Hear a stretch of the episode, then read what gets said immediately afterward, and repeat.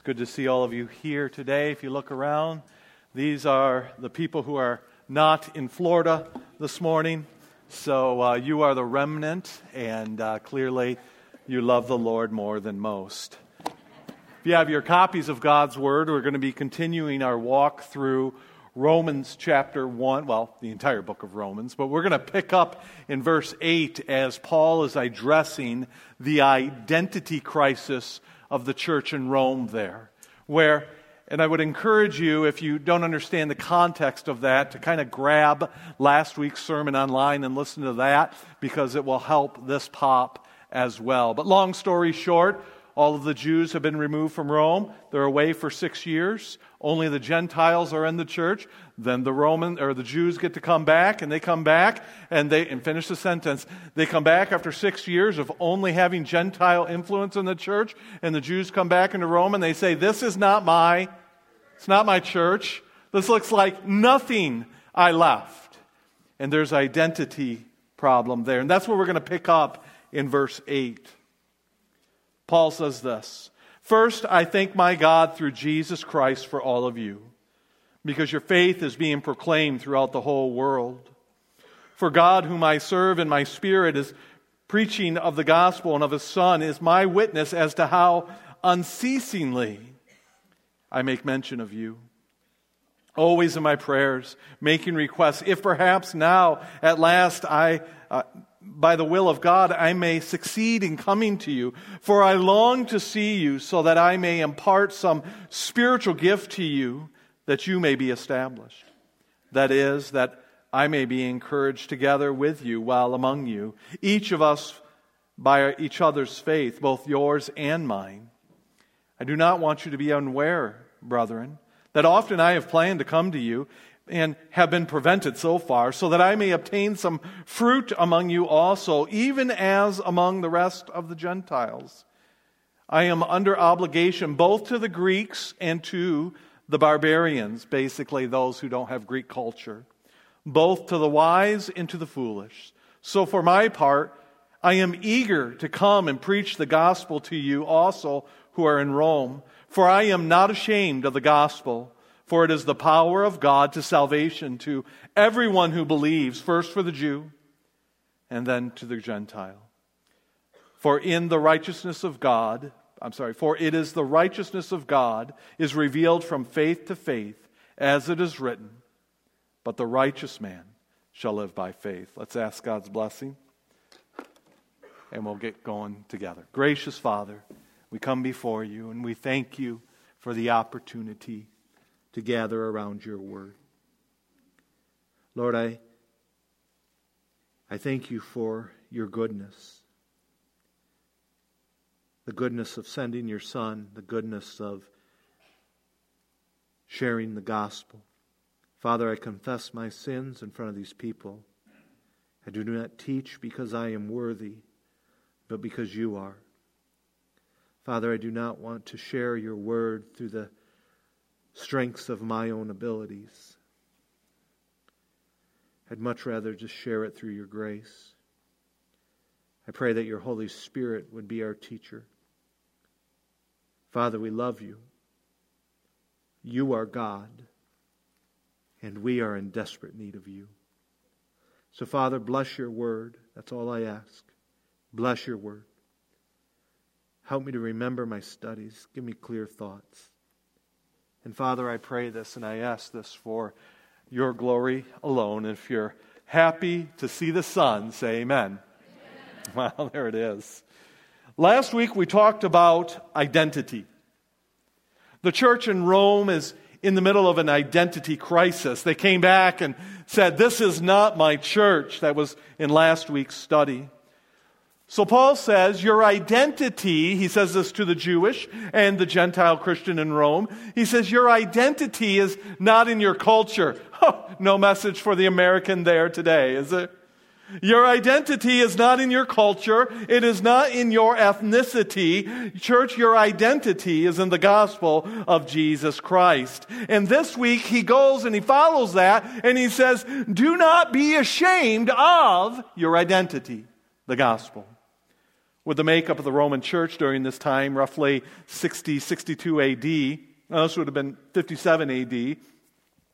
With the main temptation in the church would to find their identity really in, in two different extremes with some variables in between. One extreme would be the Jewish believers who wanted to maintain some sort of adherence to the Old Testament Mosaic law. On the other hand, the Gentiles who have been alone for six years in Rome would like to maybe feel tempted to make the gospel a little bit more appealing to the political and educational and philosophical needs of the Roman culture. Here's a question. I, I want you to answer this, so feel free to do so. My friends, does the church today struggle with the same temptations to make the gospel legalistic or to make the gospel more liberal than the Bible says. Are we tempted to do that at all?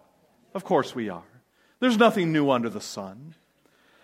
The, the conservative or the legalist will say, let's bubble wrap the gospel with all of these rules and regulations that we can place around it so that we can protect the gospel from being um, moved away from. So let's bubble wrap it. And let's put all these rules and regulations. Here's a question for you. What happens when you wrap something with bubble wrap over and over and over again with extra biblical, biblical rules? What happens to the gospel? Talk to me. You can't see it anymore. In fact, the object of our faith is not the gospel anymore, but the what? The bubble wrap, the legalism.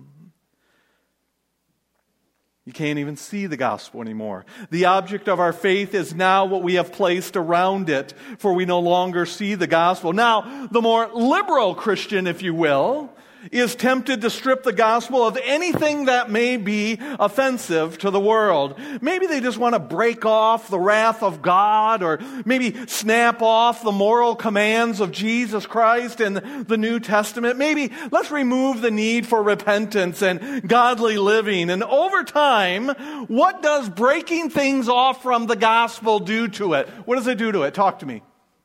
It makes it unrecognizable. In fact, not only can you not recognize it, it becomes a false gospel.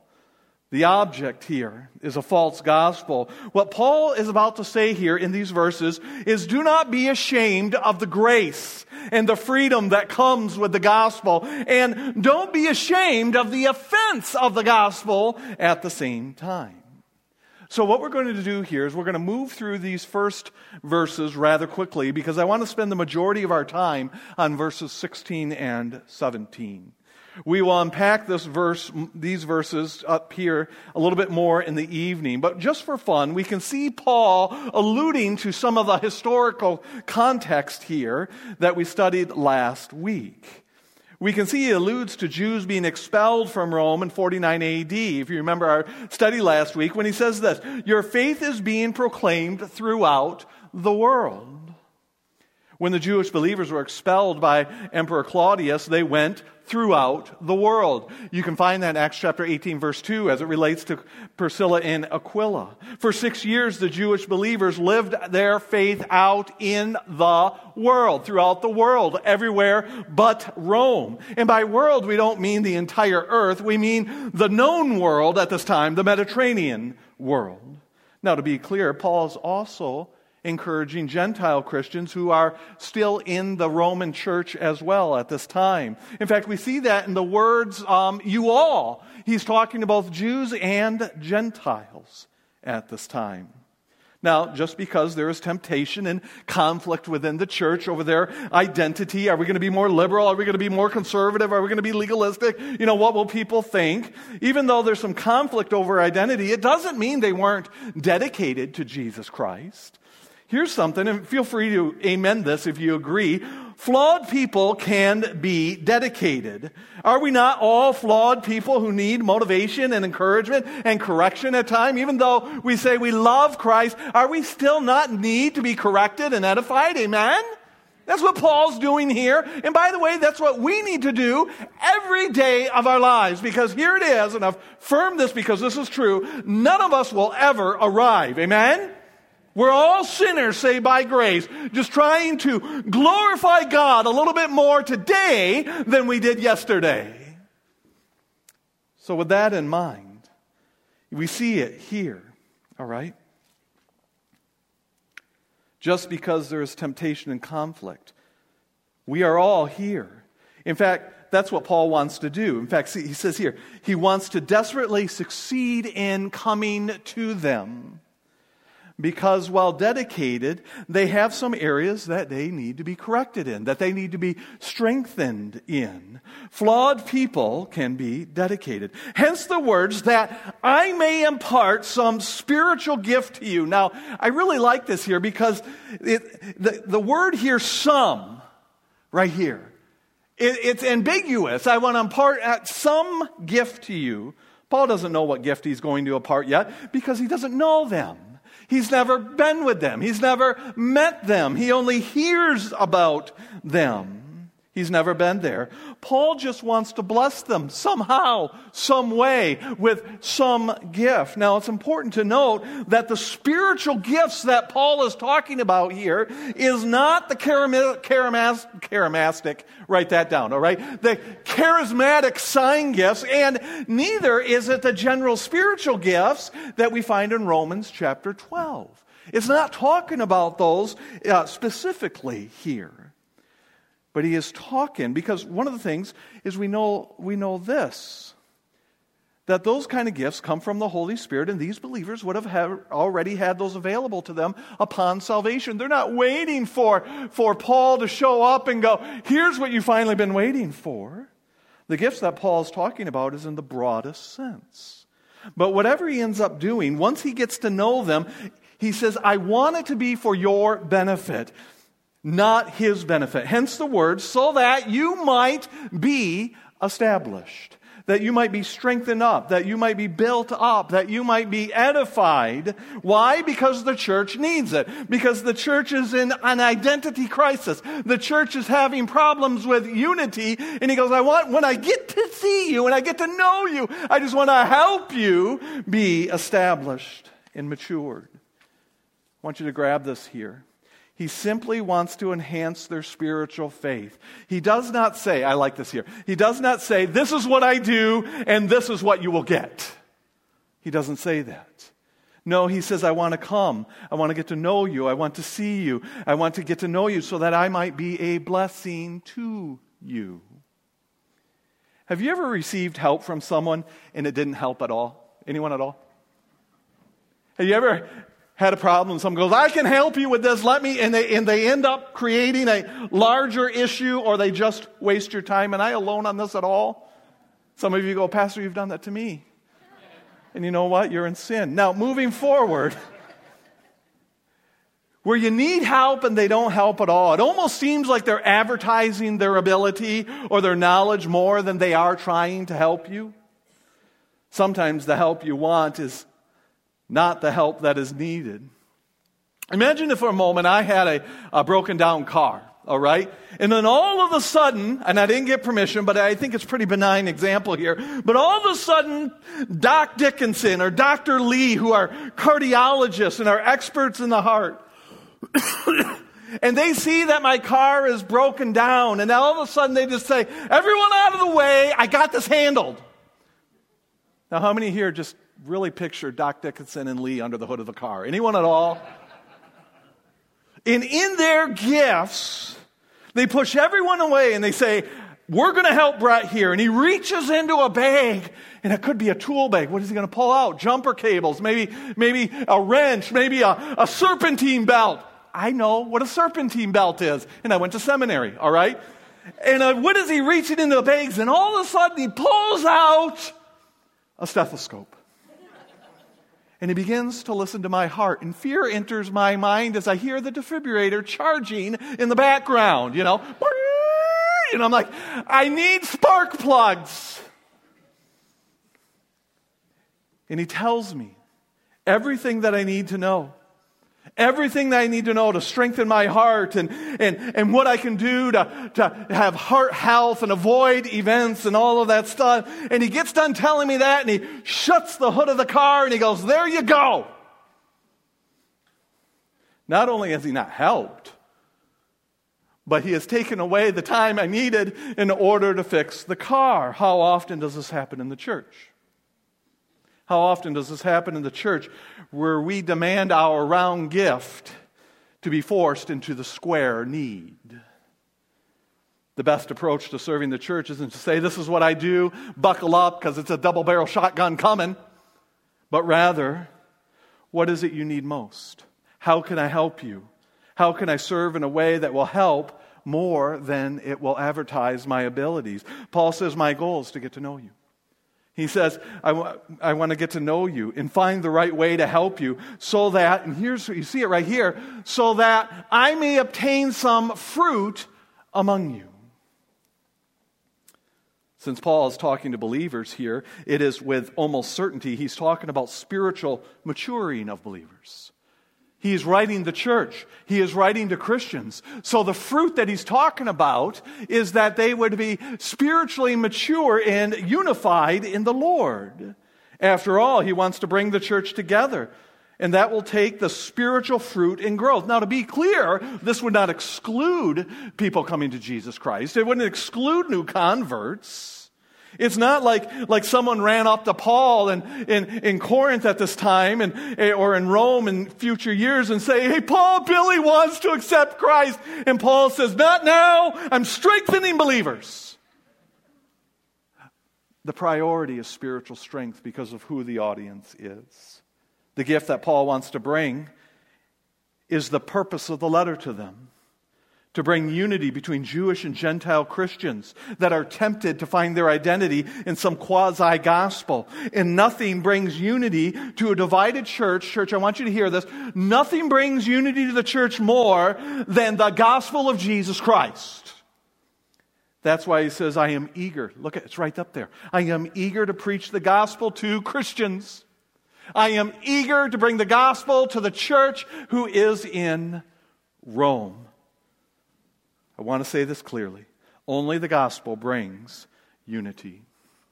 There are times when, uh, in fact, hmm, time, I have a little bit of time. Who here would say, and this is, this is not a joke, who would here say, I, I'm a little bit more on the charismatic side of, of my faith. Now, I don't necessarily mean that you're calling fire down from heaven, but man, you express your faith through your emotions and, and, and you just love celebrating Jesus Christ and, and, and maybe you have some more freeing positions. Who here would say that, that kind of represents me? Anyone at all?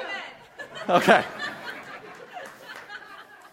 And see, that's an offense to the gospel, is it not? Rochelle, would you be willing to stand and represent that person? All right. Who here would say we need to maintain decorum in love? I'm more on the conservative side. Give, where's, where's preach it? All right, go ahead. Stand up, Matt. Good Lord.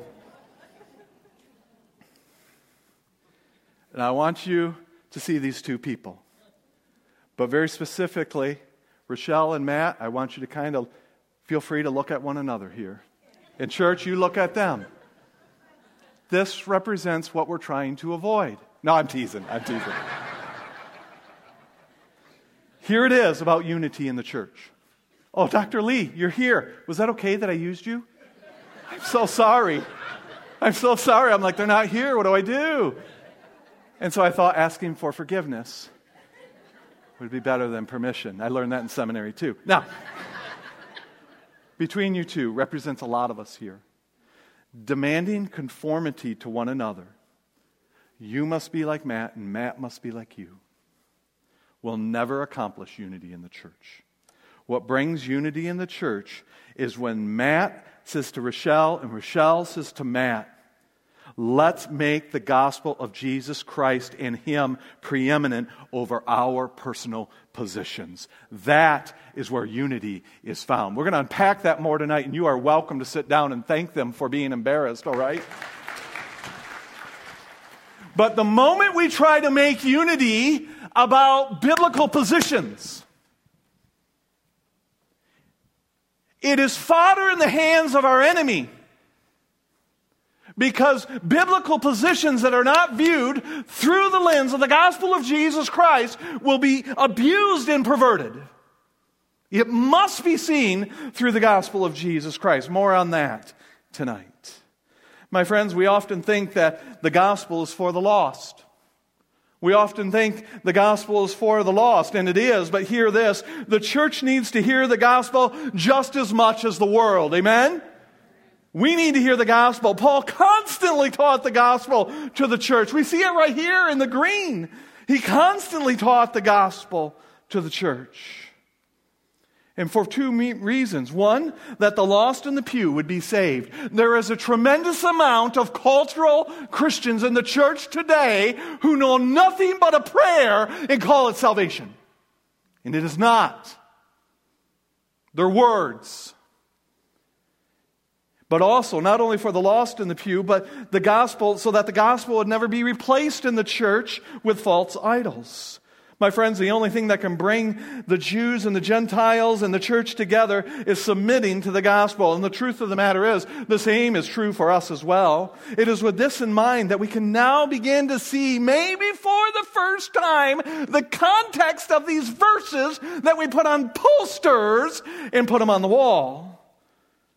We see that Paul says, I am not ashamed of the gospel of Jesus Christ to a group of people who already believe it.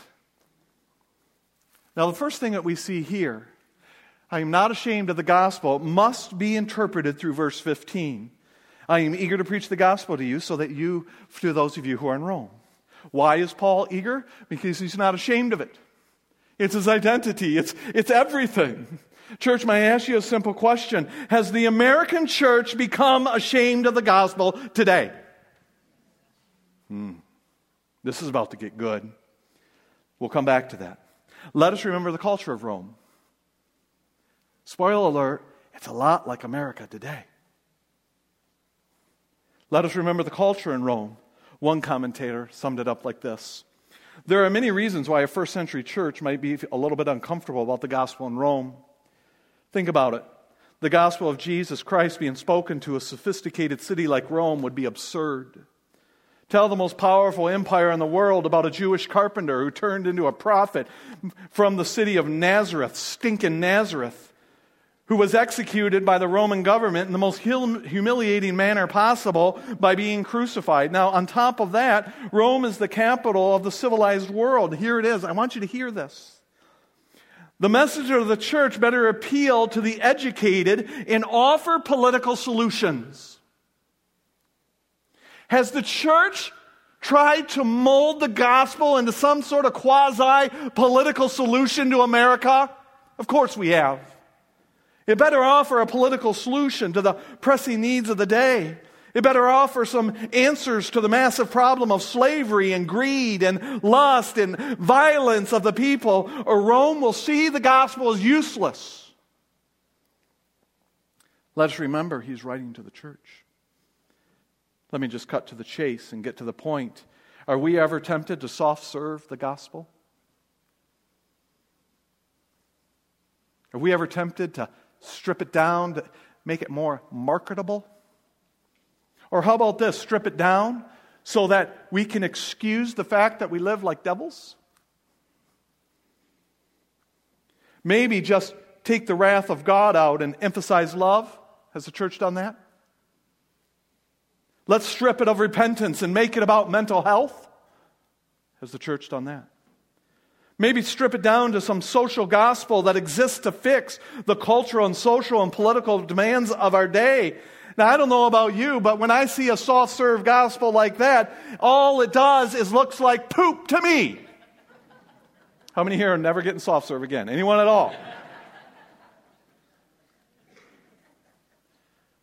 I say that because it is. Maybe just sell it more effectively so we can find acceptance. Here's the problem none of those quasi soft serve gospels, here it is, make a person right with God. The purpose of the church is to tell people inside of the church and outside of the church how to be right with God, not how to be right with the world. Here it is the lost are already right with the world. The church doesn't have to make them right from where they are from.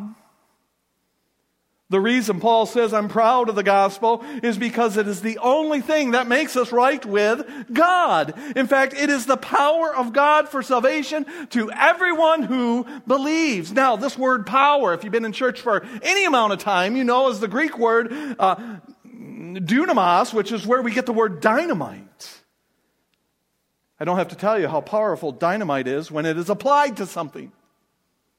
Think about that. If I took a piece of dynamite and I slid it into the soul of this gu- guitar. You're the guitar, okay? And I am too. And I slid it in here and I light it on fire, and nothing happened. How much power have you witnessed? Why is it we claim the power of God in us when nothing happens? It is the power of God to everyone who believes.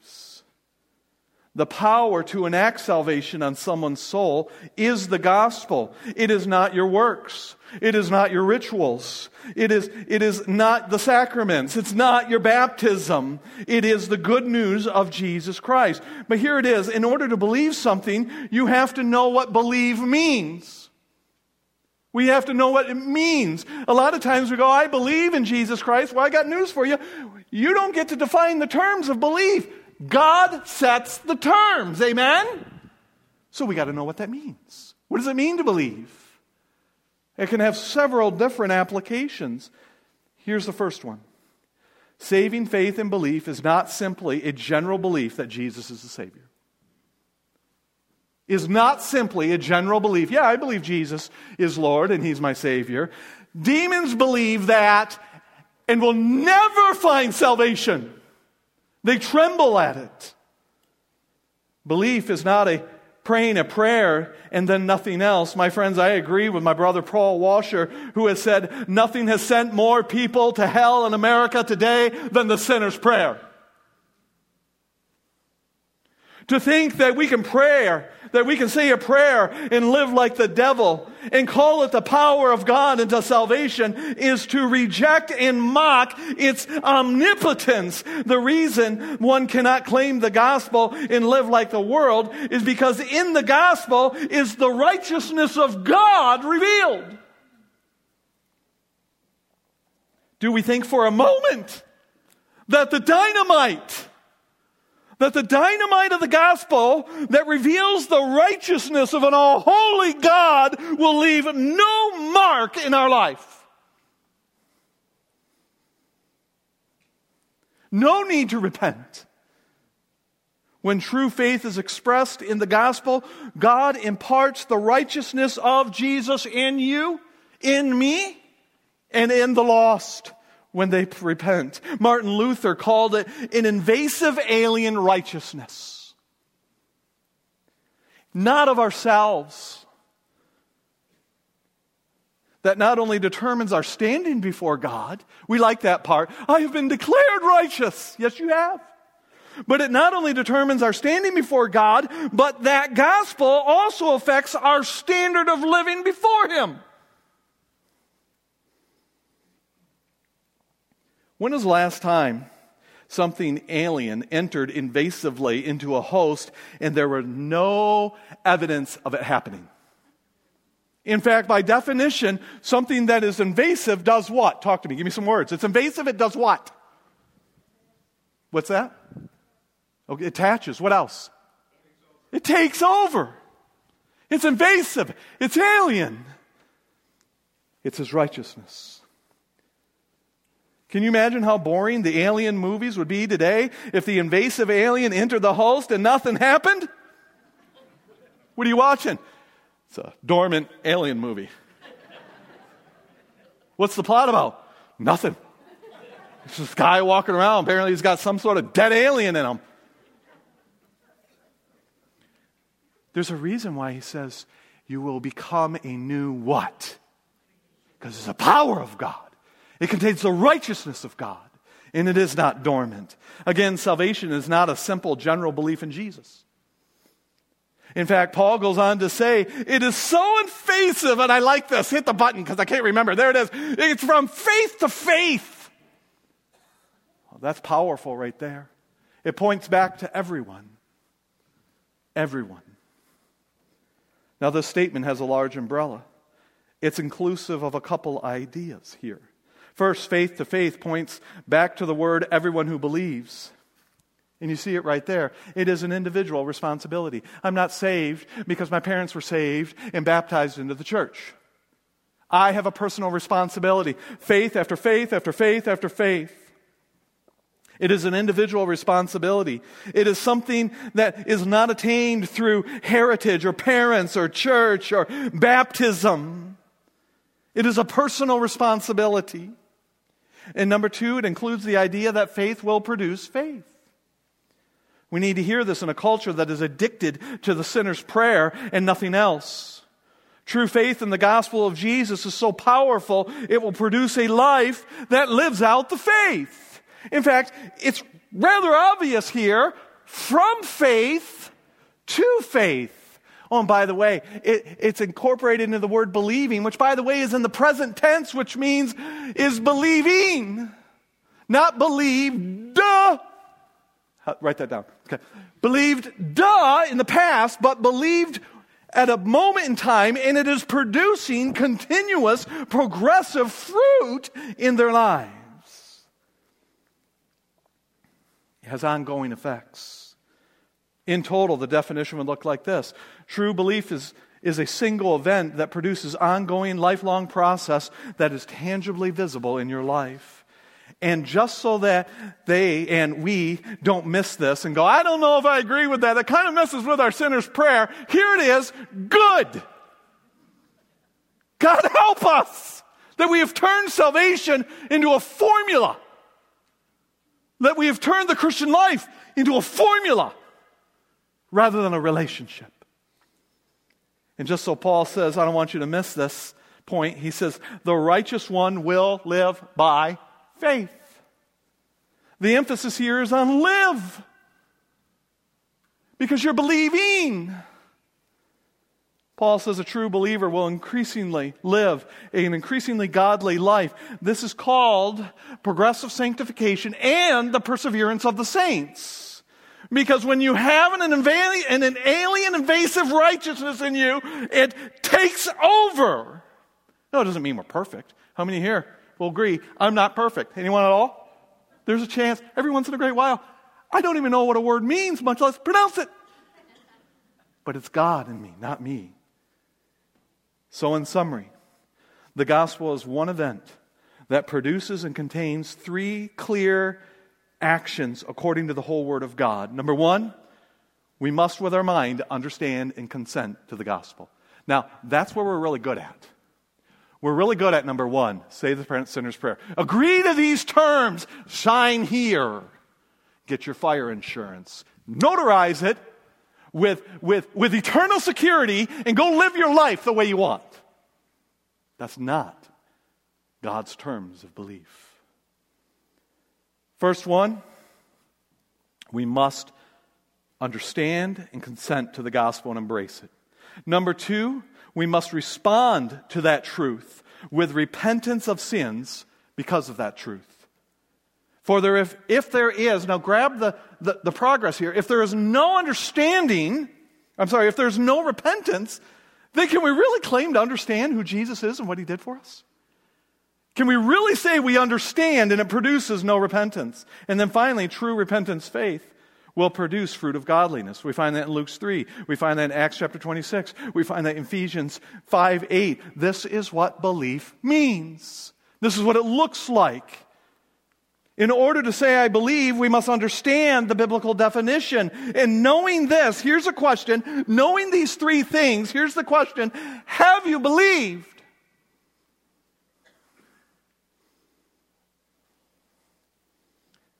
By the way, this is the case of every account of salvation in the Bible. Every account of salvation in the Bible.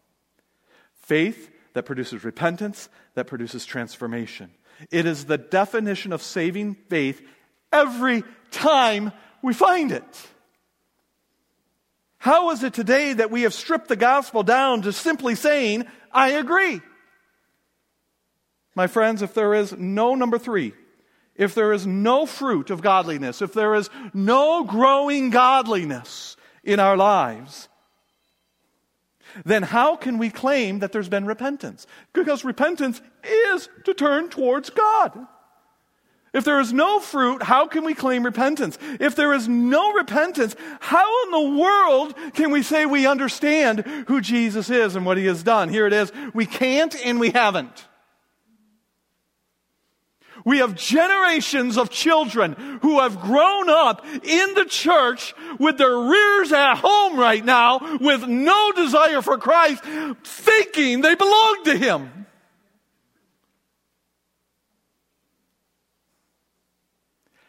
And you don't.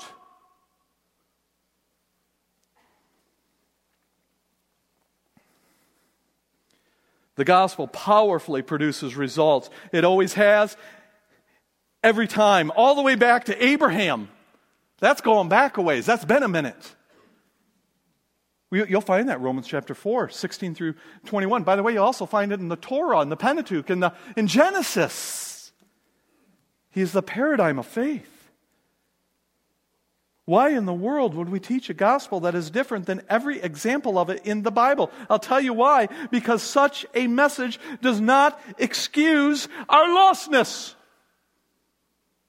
It does not excuse our lack of growth. So it is in love that we will conclude with the gospel as God has defined it. And not a gospel that will make one right with the world or allow parents to pretend their children are saved as they live like devils. But rather, it is a gospel that will make one right with God. And when we are right with God, church, will we not be right with one another? The gospel is desperately needed by the church. So here it is. My friends, God is righteously perfect. He is holy. He cannot tolerate the presence of sin. You are a sinner, and so am I. We are totally depraved. On our best day, we are incapable of holy perfection. God's wrath is great against sin. His judgment is everlasting agony, absent from his presence for eternity. And the only thing equal to the immense, immeasurable wrath of God is his love. Knowing that we are incapable of living a holy, perfect life, God sent his preeminent Son to live a perfect life on our behalf. Jesus, who never sinned, became the sin that you and I can't stop doing and offers you his righteousness that, that you couldn't attain on your best day. Can our minds even comprehend this? Jesus died on a cross, taking our place of that eternal judgment. And on the third day, according to God's word, he rose again, conquering eternal death, which is the penalty of your sin. so that those who truly understand who Jesus is and what he did will joyfully repent of their sin, willingly running towards God. and such a faith will not be in word only but in living a godly life. And we will look at this, and some may say, how is it that one man can take the sin of all mankind? And here it is, because that one man is worth more than all mankind put together. My friends, this is the gospel of Jesus Christ that not only imparts salvation to the lost, but brings unity to his bride. May God deliver us from, from the church growers of today that tell us we have to be sensitive to what people people want. That we have to scratch them where they itch. We have to tailor our ministries and our sermons around social demands and virtue signaling. Or people may not see the need to attend such a church. And to that I say, in love but without humility, fine. If being right with God is not what people want, then let them look for they want somewhere else. My friends, there is nothing people need more than to have their minds exploded with the understanding of who God is and how to be right with Him. Dare I say that such a church may be filled with unity. Gentiles who love Jews. Here's one that's even harder Republicans who love Democrats. King James only, who, who will sit next to an NIV, suits with jeans, rigid with flexible, not because we share a cultural identity, but because we share Jesus Christ and His righteousness. And such an understanding of the gospel might even make one use their spiritual gift for the betterment of the church rather than using the church for the betterment of them. Oh. I had a young man say to me, and I'm going to close with this. You know I'm going to close because piano player's there.